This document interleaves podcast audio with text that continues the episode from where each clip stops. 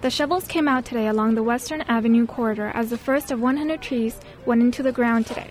It's part of the citywide greening project. Councilmember Tom LaBonge says the trees are an important step in improving the image of the area. To have a focus program to clean up the signage, to have a tree program that has a reflective tree that blossoms, that brings color and life, will change the psychology uh, of all those who come through here because it will give power to the street. The Greening Project is part of the Mayor's Million Trees initiative that hopes to turn LA into the largest green city in the country.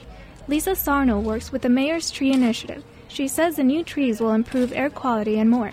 Our signature projects are along major transportation corridors because we know that all these cars are driving down the street. And of course, with trees, it helps to clean the air and it also helps to calm traffic and it increases, if you will, the businesses' uh, services, goods and services. Organizers say the new trees on Western Avenue will also increase property values, pedestrian foot traffic, and economic activity. Businesses along the corridor are also expected to help remove excess and illegal signs and banners to help reduce visual blight. Adriana Venegas Chavez, Annenberg Radio News.